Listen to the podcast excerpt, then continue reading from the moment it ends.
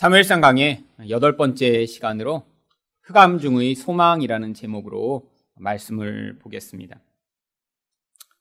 역사적으로 어둠이 가득한 시기가 있습니다. 한국 역사에도 이런 어둠이 가득하다는 것을 역사적으로도 알 수 있었던 그런 시기가 있었습니다. 일제의 치하에 고통받던 때, 또 6.25 전쟁으로 수없이 많은 사람들이 죽임을 당하던 때, 또 군사 독재로 말미암아 많은 사람들이 자유를 잃고 억압받았던 때가 바로 그러한 때죠. 이렇게 역사적으로 어둠이 가득하면 개인의 삶도 그것에 크게 영향을 받을 수밖에 없습니다. 그런데 지금 과거와는 달리 이러한 억압이나 전쟁은 없지만 여전히 이 세상에는 영적 어둠이 가득한 시기입니다. 외적으로 어두운 역사가 아니라고 해서 사람들은 착각하는 경우가 많지만 이 시대는 영적 어두움이 어쩌면 과거보다 더 심각한 상황이라고 할 수 있습니다. 그 첫 번째 증거는 정신적으로 문제를 경험하는 사람이 점차 늘어나고 있다라고 하는 사실입니다. 작년 한 해 동안 정신 건강의 문제로 입원을 하거나 치료를 받은 사람이 470만 명에 달한다라고 합니다. 인구 10명 가운데 한 명은 정신적 문제를 심각하게 경험하고 있다는 것이죠. 그 중에 가장 많은 숫자를 차지하는 사람이 불안장애를 경험하는 사람입니다. 불안장애를 경험한 사람이 작년만 224만 명에 달했다라고 합니다. 왜 불안한 것이죠? 내 삶이 내가 원하는 대로 흘러가지 않고 어떠한 외부의 압력과 상황 때문에 원하는 그런 모습으로 살지 못하게 되니까 미래가 불안하고 현재를 다스릴 수 없어서 불안하게 되는 것이죠. 우울증 환자가 작년만 해도 60만 명이 치료를 받았고요. 또 정신병이라고 불리던 조현병 환자도 11만 명이나 됩니다. 또한 갑작스러운 공포 때문에 죽을 것 같은 그런 두려움에 시달리는 공황장애 환자 또한 10만 명이 치료를 받았다라고 합니다. 이렇게 과거에는 없던 아니 드물게만 경험하던 정신적 문제를 경험하는 사람이 점차 늘어나서 실제로 일생 내내 이런 정신적 문제로 심각한 위기를 경험하는 이런 정신병적 증상을 경험하는 사람이 전 인구의 4분의 1에 달한다라고 합니다. 또한 두 번째로 이 시기가 이렇게 어두운 시기임을 우리는 중독에 빠진 사람들이 점차 늘어나고 있음을 통해 알 수 있습니다. 중독 가운데 가장 그 중독 지수가 높은 네 가지 중독을 4대 중독이라고 부릅니다. 술, 도박, 인터넷, 마약과 같은 것이죠. 한국 국민 가운데 600만 명 정도가 이런 심각한 중증 중독에 시달리고 있다라고 합니다. 이런 중독 때문에 사회 경제적 비용이 매년 100조 원 이상 낭비되고 있다라고 해요. 결국 사람들이 이렇게 중독에 빠지는 이유가 무엇인가요? 영적으로 자신을 통제하지 못하고 일시적인 쾌락에 탐닉하는 그런 모습이에요. 현실을 도피하고 싶은 욕구 때문에 그렇게 가상적인 쾌락을 추구하는 모습에 의해 이런 중독적 성향을 나타내는 것이죠. 또한 마지막으로 이런 영적 어둠의 시대임을 가장 영적으로 드러내는 것이 바로 교회 가운데 신앙을 버리거나 혹은 명목상의 신자들이 점차 늘어나고 있다라고 하는 사실입니다. 예전엔 교회를 다녔지만 지금 교회를 다니지 않는다라고 그렇게 이야기하는 이 가나안 신자라고 불리는 사람들이 지금 100만 명이 넘어섰습니다. 아니 교회는 다니지만 어쩌다 한 번씩 교회를 나오고 신앙을 자기 삶의 중심이 아닌 그냥 악세사리처럼 여기는 사람들이 점차 늘어나고 있습니다. 교회마다 실제 등록한 그런 숫자보다 그래서 출석하고 있는 사람의 숫자가 현저하게 적습니다. 바로 이것이 영적 위기를 보여주고 있는 그러한 지표인 것이죠. 그런데 지금 현재 이렇게 나타나고 있는 이런 영적 어둠의 현상이 왜 이렇게 두려운 것일까요? 지금 이 시대에는, 아니, 지금 교회를 다니고 있는 여러분에게 그 영적 어두움이 간접적으로 미치는 정도의 영향력이 아니라 앞으로 시간이 되면 이것이 더 악화될 것이고요. 우리 자녀의 세대, 아니 10년, 20년 후에는 더 이상 이 어둠으로 말미암아 개인의 삶조차도 제대로 유지할 수 없는 그런 상황이 벌어질 것이 염려되기 때문입니다. 마치 엘리에게 하나님의 사람이 와서 심판을 선포한 것 같은 그런 결과가 앞으로 한국 교회 가운데 나타나게 될지도 모른다라고 하는 것이죠. 3일상 2장 33절에 하나님의 사람이 뭐라고 경고했나요? 내 재단에서 내가 끊어버리지 아니할 네 사람이 내 눈을 쇠잔하게 하고 내 마음을 슬프게 할 것이요. 앞으로 이 엘리의 후손 가운데 만약에 하나님의 심판으로 일찍 죽지 않는다면 그 남은 자들은 그 엘리가 그들을 보며 너무너무 고통스럽고 슬프게 될 것임을 이야기하고 있습니다. 여러분 만약에 이런 어두움이 점점 깊어진다고 생각해 보세요. 이제 젊은 세대들이 더 이상 교회를 다니지 않는다고 생각해 보세요. 우리 자녀 세대에는 절대로 그렇게 살아서는 안 되는 삶의 양식이 너무나 자연스러워서 이제는 동성애가 너무 자연스러운 삶의 방식으로 받아들여지는 그런 세상이 온다고 해보세요. 여러분, 그것을 바라보는 우리가 어떨까요? 마치 내 눈이 쇠잔하게 되고 마음이 슬퍼지는 저주가 임한 것처럼 우리 또한 살아있는 것이 고통스러울 것입니다.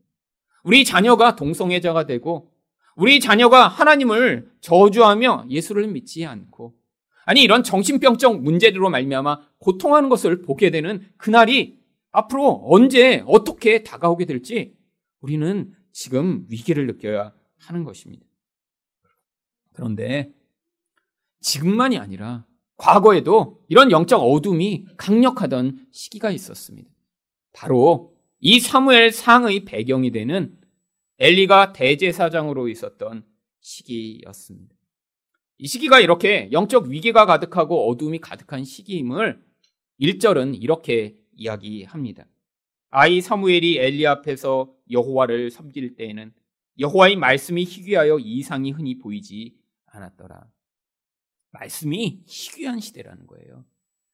이상이라는 것이 무엇인가요? 고대에 하나님이 자신의 말씀을 계시하시던 통로입니다. 다른 말로 얘기하면 무엇이 하나님의 뜻인지 알 수 없는 시대였고 사람들이 자기 뜻대로 자기 선한 대로 살아가던 그런 시대였다라고 하는 것이죠. 근데 이게 바로 성경이 기근의 시대이며 저주받은 그런 시대라고 이야기합니다. 아모스 8장 11절 말씀을 보시면 주 여호와의 말씀이니라 보라 날이 이를지라 내가 기근을 땅에 보내리니 양식이 없어 주림이 아니며 물이 없어 가람이 아니요 여호와의 말씀을 듣지 못한 기갈이라. 여러분 진짜 무서운 기갈이 이렇게 하나님 말씀이 희귀하며 아니 무엇이 선인지 악인지조차 구분하고 살 수 없는 그런 시대가 진짜 무서운 기근이라는 거예요. 사람들이 자기 원하는 대로 살며 하나님의 뜻과 관계없이 자기 욕망을 살아가며 서로 미워하고 파괴하고 다른 사람을 도구로 삼는 그런 시대예요. 바로 그런 시대가 지금이 아닌가요? 여러분, 어느 때보다 지금 한국에 기독교 인구가 많다라고 이야기하고, 정말 길거리를 나가면 교회처럼 많은 그런 곳이 없습니다. 여러분, 기독교 서점에 가면 어느 때보다 기독교 서적이 많습니다. 제가 20대 때 좋은 책을 읽고 싶어서 서점에 가도 읽을 책이 별로 없었어요. 서점을 보면 너무 읽을 책이 많아서 정말 옛날과는 비교할 수 없는 그런 시대가 되었습니다. 여러분 테레비를 키면 여러 기독교 채널이 있습니다. 하루 종일 설교 방송이 나오고 있죠. 어쩌면 굉장히 마치 물이 많은 것 같은 홍수의 시대인 것 같은데 그 홍수 가운데 정말 복음을 가르치고 예수 그리스도를 이야기하는 그런 복음이 오히려 희귀해진 시대가 되었습니다. 사람들의 욕망을 자극하는 그런 설교, 사람들이 죄를 지적하지 않는 그런 이야기가 사람들에게 인기가 있고 그것이 감성적인 그런 설교이며 사람들을 기쁘게 하는 그런 유명한 설교가 되는 것이 이 시대의 현상 입니다. 말씀이 많은 것 같은데 오히려 말씀이 더 희귀한 그런 시대가 바로 이 시대죠. 또한 2절에 보면 어떤 상황이 이런 영적 어두움을 보여주고 있나요? 엘리의 눈이 점점 어두워 가서 잘 보지 못하는 그때 그가 자기 처소에 누웠고 엘리가 점점 눈이 어두워서 잘 보지 못한다라고 이야기합니다. 이것은 단순히 육적인 눈만 멀게 되었음을 이야기하는 것이 아닙니다. 이 엘리가 영적 분별력을 이제는 완전히 잃어버리고 이젠 무엇이 선인지 악인지조차 구별을 할 수 없는 하나님의 제사장으로서의 역할을 감당할 수 없는 그런 자가 되어버렸음을 보여주는 것이죠. 여러분, 엘리는 대제사장입니다. 이스라엘 전체 가운데 딱 한 명만 있는 자리죠. 하나님을 통해 말씀을 듣고 사람들에게 그 말씀을 전파하며 또한 사람들이 지은 죄를 하나님 앞에 중보하는 그 중재자 역할을 하는 유일한 사람인데 이 사람이 영적으로 분별력을 잃어버린 장님과 같은 삶을 살고 있다라고 암시적으로 이야기하고 있는 것입니다. 바로 이 시대가 그런 시대가 아닌가요? 여러분, 많은 큰 교회들, 또 유명한 목사님들이 보여주고 있는 많은 일들이 오히려 평신도들이 목사님을 걱정해야 하는 그런 심각한 상황을 벌이고 있습니다. 교회를 자기 사유 재산인 것처럼 취급해서 세습하는 그런 목사님들.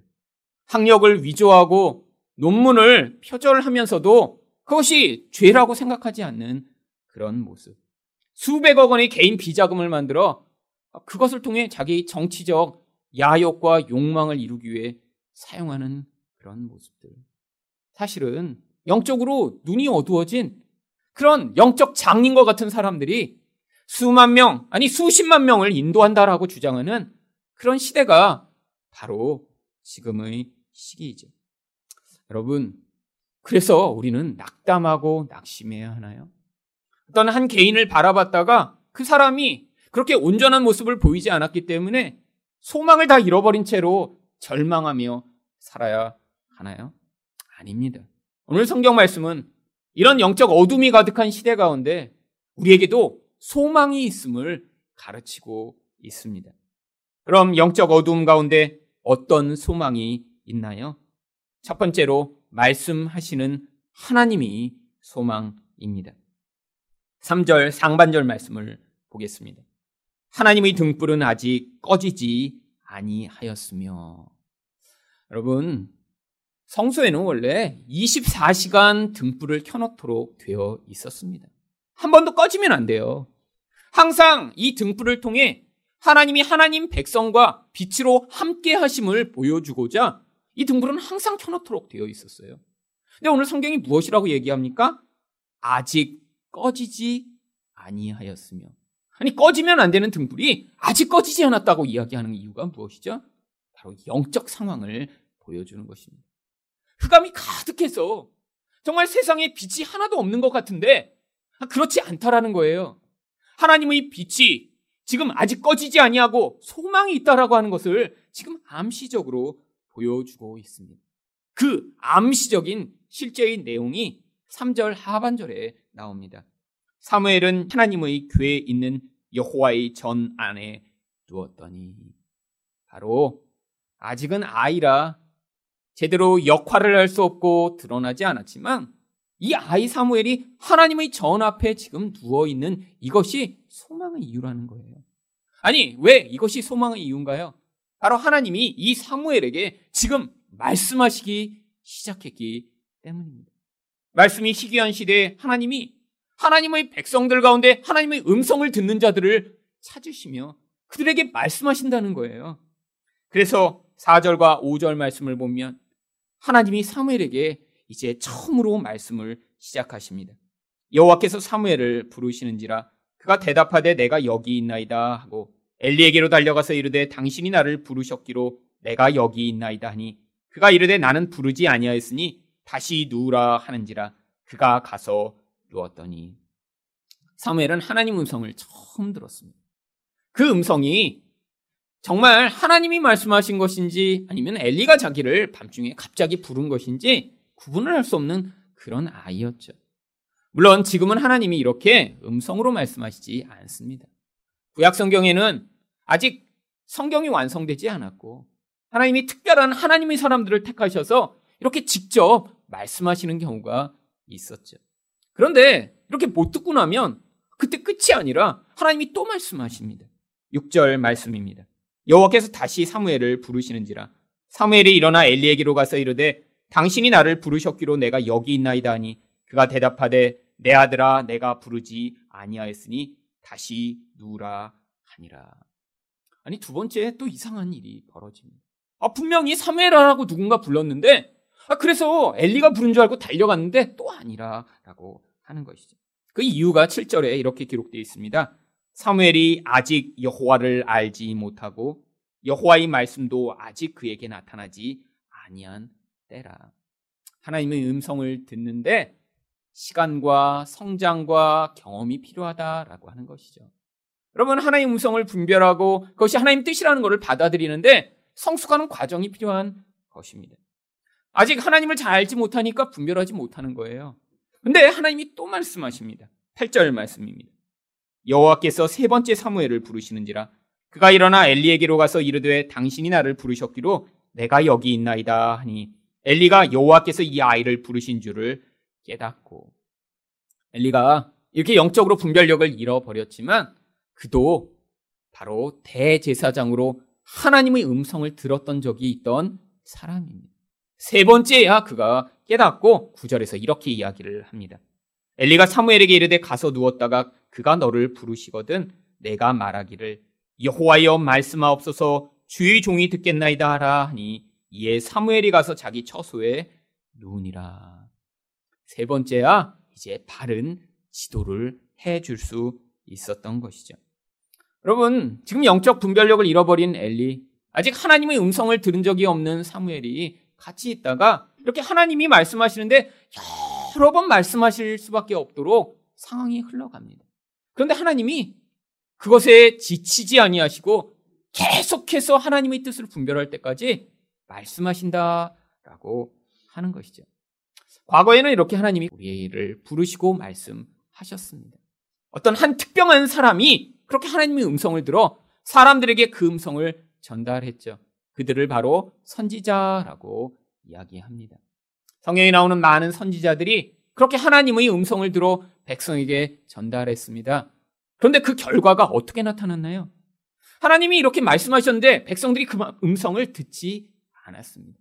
죄를 회개하라고 선포했는데 사람들이 여전히 죄를 회개하지 않았고요.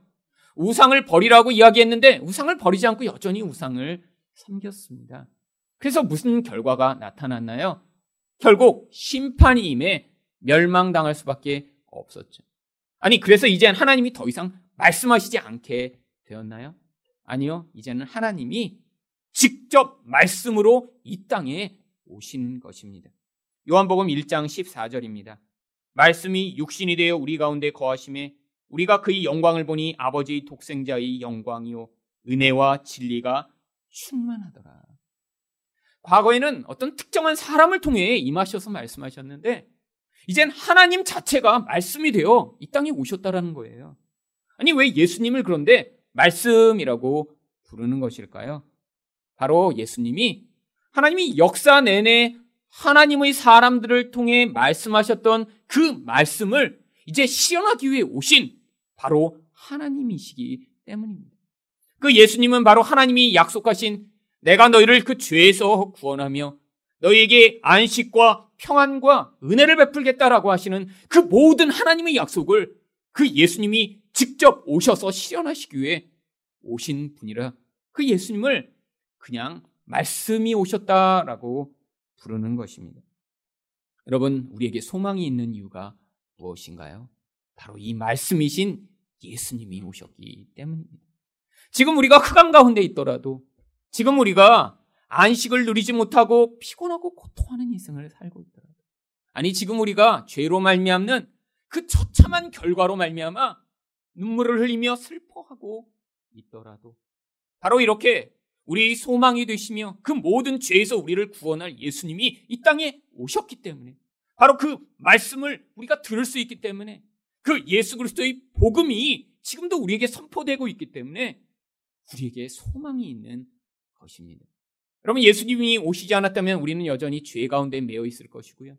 죄가 만들어내는 이 무서운 결과가 세상만 파괴하는 것이 아니라 우리 영혼까지도 아무 소망 없는 상태로 만들어 버릴 텐데 우리에게 소망이 있는 이유가 바로 이 예수님이 오셔서 이제 우리를 이 모든 과정, 이 어둠에도 불구하고 우리를 구원하실 것임을 믿을 수 있기 때문입니다.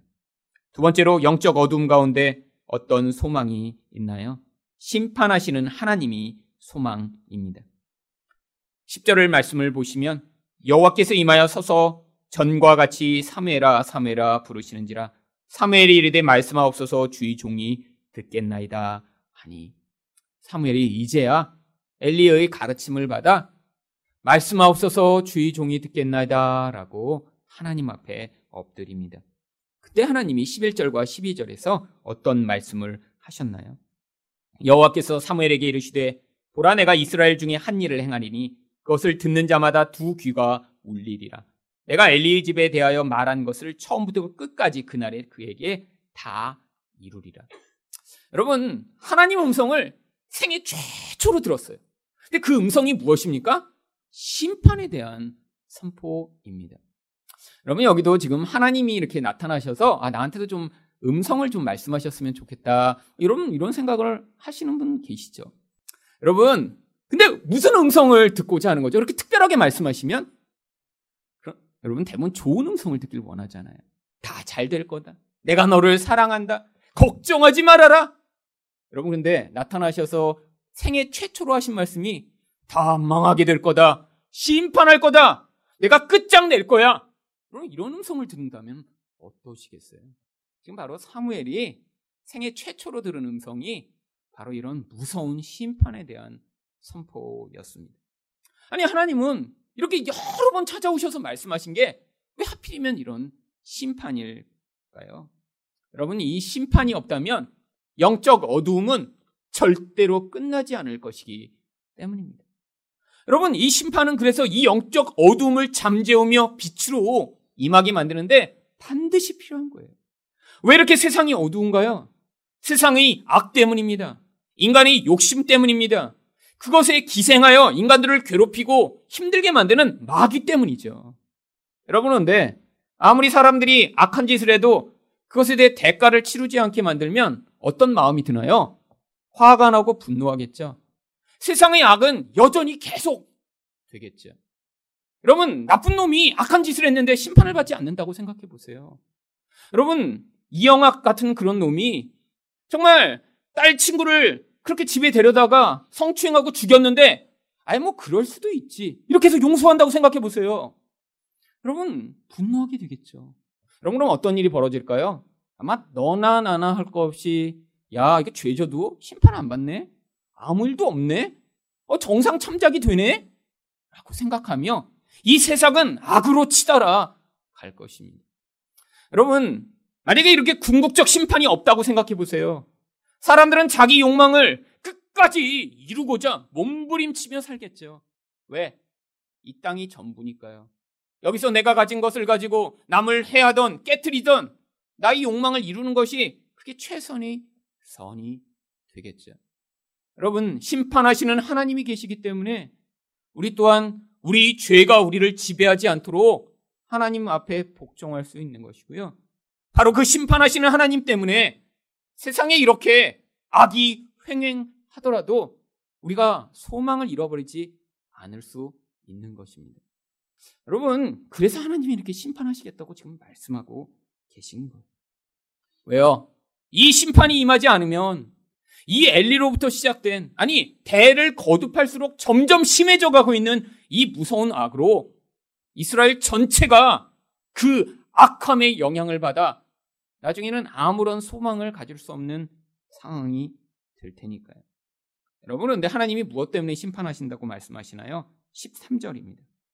내가 그의 집을 영원토록 심판하겠다고 그에게 말한 것은 그가 아는 죄악 때문이니 이는 그가 자기의 아들들이 저주를 자청하되 금하지 아니하였음이니라. 여러분 어떤 죄 때문에 심판하세요? 그가 아는 죄악이요.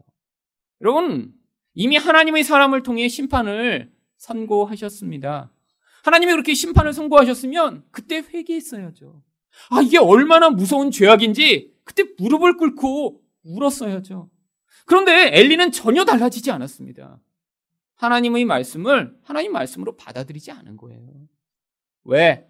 너무나 영적으로 둔감해져서 자기가 그렇게 살고 있는데 자기 자녀들이 그런 악을 행하고 있는데 그게 죄라고 지금 여기지 않고 있다라고 하는 것입니다. 여러분 그런데 이 말씀은 또 한편으로는 우리에게 어떤 소망을 줍니다. 여러분 우리 자녀들을 바라볼 때 여러분보다 더 신앙적으로 탁월하고 멋진 모습으로 여러분이 사, 자녀들이 살아가지 않는 모습들이 자주 나타나는 경우가 많습니다. 간혹가다 돌연변이처럼 부모님보다 더 신앙이 좋은 자녀가 나오는 경우도 가끔씩 있지만 요즘은 잘 보기 어려운 그런 경우죠. 대부분 부모님은 신앙이 좋으신데 자녀들은 신앙이 거의 이렇게 그냥 명목상의 신자인 경우가 참 많아요. 아니면 아예 교회를 안 다니거나. 여러분, 근데 성경이 뭐라고 얘기해요?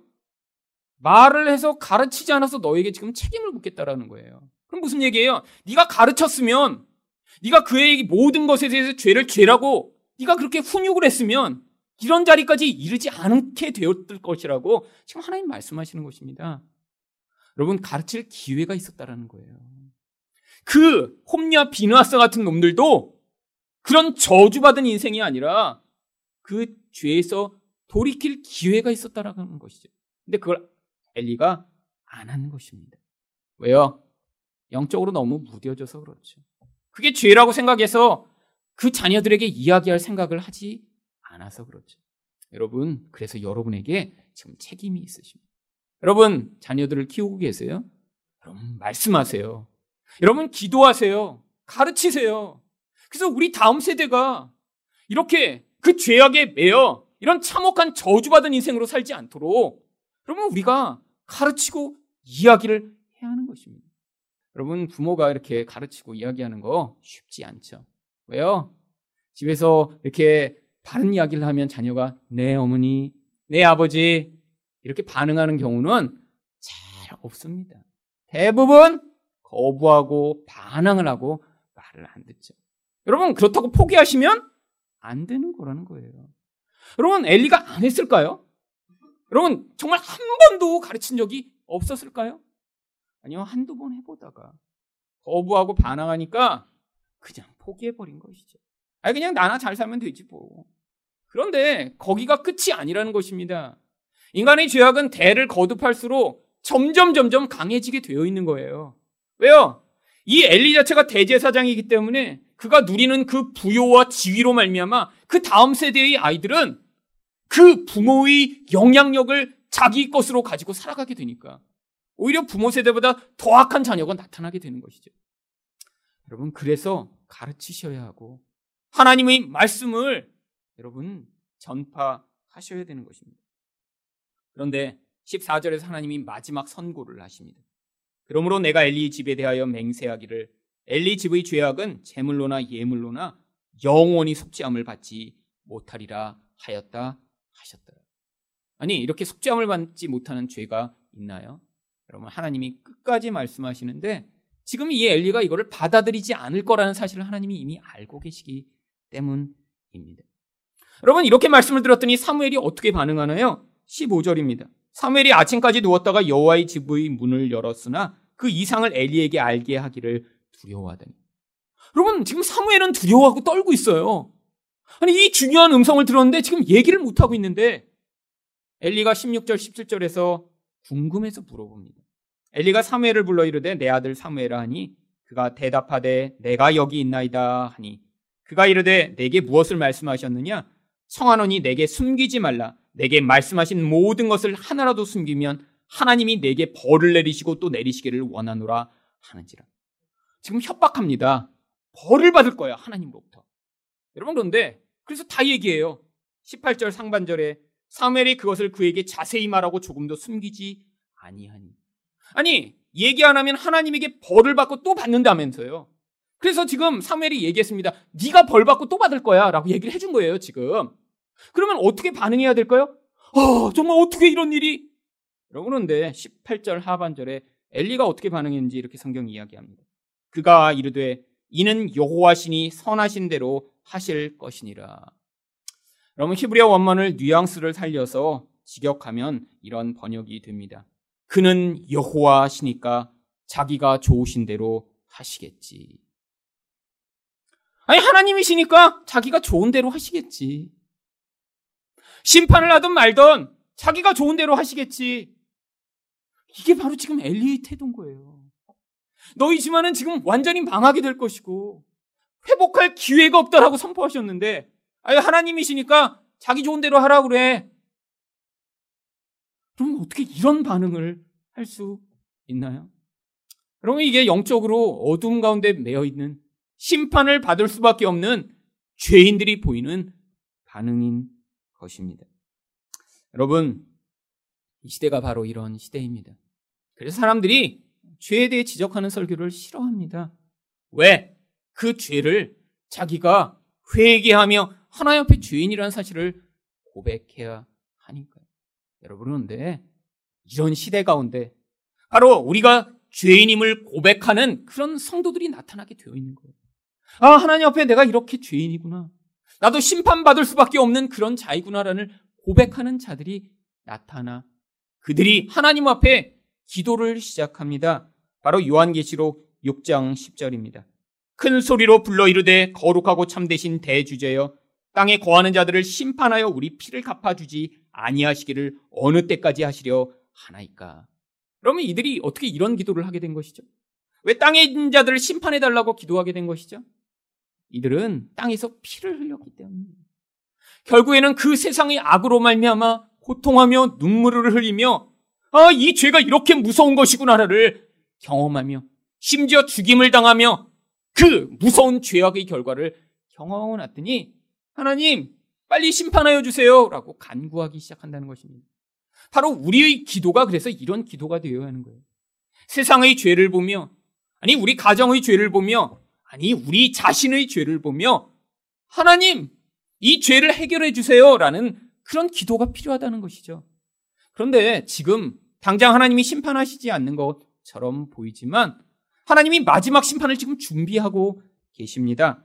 요한계시록 19장 11절 말씀을 보시면 또 내가 하늘이 열린 것을 보니 보라 백마와 그것을 탄 자가 있으니 그 이름은 충신과 진실이라 그가 공의로 심판하며 싸우더라. 바로 예수님이 재림하시면 온 세상을 심판하여 이 악을 완전히 제거하시고 하나님 백성들을 완전하게 구원해 주실 것을 성경이 약속하고 있습니다. 여러분 근데 지금의 이 기간은 어떤 기간인가요? 이렇게 바로 심판을 선포함으로 말미암아 그 심판 앞에 하나님 앞에 나와와 회개하는 자들을 하나님이 불러 모으시는 시기라는 거예요. 그래서 예수님이 오셨을 때 뭐라고 성경이 이야기했나요? 누가복음 11장 32절을 보시면 심판 때에 니누의 사람들이 일어나 이 세대 사람을 정죄하리니 이는 그들이 요나의 전도를 듣고 회개하였음이거니와 요나보다 더 큰 이가 여기에 있느니라. 아니 니누의 사람처럼 악한 사람들도 요나가 선포했더니 회개했는데 내가 이제 왔기 때문에 너희가 이젠 회개하며 내 앞에 나와야 한다라고 예수님이 말씀하시는 것이죠. 여러분 예수님이 정말로 다시 오실 것입니다. 여러분 예수님 다시 오실 것에 대한 그 소망이 바로 우리 신앙의 가장 근원에 있는 거예요. 근데 이 세상에 이렇게 악이 가득하고 어둠이 가득한데 언제 오시냐고요? 바로 회개할 자들이 다 회개하며 하나님 앞에 나오게 되었을 때 그때 예수님이 다시 오셔서 이 세상의 어둠을 단번에 빛으로 바꾸시고 우리를 구원해 내실 것이기 때문에 이 어두운 가운데 있지만 우리가 낙심하지 아니하고 살아갈 수 있는 것입니다. 마지막으로 영적 어두움 가운데 어떤 소망이 있나요? 함께 하시는 하나님이 소망입니다. 19절 상반절 말씀입니다. 사무엘이 자라매 여호와께서 그와 함께 계셔서 여러분 이 영적 어둠이 가득한데 그래도 하나님이 사무엘과는 함께 계셨어요. 그래서 이 사무엘이 어떤 사람으로 자라갑니까? 19절 다음 부분을 보시면 그의 말이 하나도 땅에 떨어지지 않게 하시니 하나님이 함께 계셔서 말씀의 권위가 있는 사람이 됩니다. 또한 20절을 보시면 이 사무엘이 모든 사람으로부터 하나님의 사람임을 인정받게 됩니다. 단에서부터 부엘세바까지 온 이스라엘이 사무엘은 여호와의 선지자로 세움을 입은 줄을 알았더라. 여러분 놀라운 일이죠. 과거에는 엘리를 보며 사람들이 하나님의 사람이라는 생각을 못했을 텐데 이제 하나님의 사람이구나라는 사실을 사람들이 인정하기 시작했다는 거예요. 또한 21절 말씀을 보시면 하나님이 사무엘에게 계속 말씀으로 임재하여 말씀하시기 시작합니다. 여호와께서 실로에서 다시 나타나시되 여호와께서 실로에서 여호와의 말씀으로 사무엘에게 자기를 나타내시니라. 하나님이 함께 하시는 한 사람이 있었더니 하나님이 그의 말씀에 권위를 주시고 그로부터 사람들이 하나님의 사람을 인정하게 하시며 또한 하나님이 계속해서 그를 통해 말씀하시는 놀라운 은혜를 베푸셨다는 거예요. 도대체 이런 일이 언제 일어날 것을 모용하는 것이죠? 예수님이 앞으로 이렇게 오실 것임을 지금 사무엘을 통해 그림으로 한번 보여주신 것입니다. 여러분 예수님을 성경이 어떠한 이름으로 부르나요? 임마누엘이라고 하는 이름으로 예수님을 부릅니다. 임마누엘이란 뜻이 무엇이죠? 하나님이 함께 하신다. 여러분 예수님이 바로 하나님과 함께하는 분으로 이 땅에 오신 거예요. 왜죠? 이 어둠 가운데 빛을 주시려고요. 우리를 구원해 주시려고요. 그래서 예수님의 말씀이 어떤 말씀이라고 성경이 이야기하나요? 마태복음 7장 28절에서 29절을 보시면 예수께서 이 말씀을 마치심에 무리들이 그의 가르치심에 놀라니 이는 그 가르치시는 것이 권위 있는 자와 같고 그들의 서기관들과 같이 아님이 함일더라. 여러분 예수님 말씀만 권위가 있었다라는 거예요. 왜? 하나님이 함께 하셨기 때문에. 또 예수님은 어떠셨나요? 사람들로부터 하나님의 사람임을 인정받으셨습니다. 요한복음 6장 14절을 보시면 그 사람들이 예수께서 행하신 이 표적을 보고 말하되 이는 참으로 세상에 오실 그 선지자라 하더라. 바로 그 선지자구나. 구약이 약속하던 그분이구나. 사람들이 인정했죠. 또한 하나님이 예수에게 계속해서 말씀하시고 예수님은 어떤 일만 하셨나요? 하나님의 말씀만을 전하셨습니다. 요한복음 3장 34절 보시면 하나님이 보내신 이는 예수님은 어떠시다고요? 하나님의 말씀을 하나니. 예수님이 자기 뜻대로 이야기하시지 않았다라는 거예요. 하나님이 함께 하셔서 하나님의 뜻인 바로 구원과 복음에 대해 말씀하셨다라는 것입니다. 여러분, 그 예수님이 바로 이렇게 지금도 우리에게 말씀하시며 지금도 우리에게 하나님이 함께 하심을 보여주는 증거죠. 여러분, 근데 그 예수님이 우리에게 어떤 약속을 주셨나요?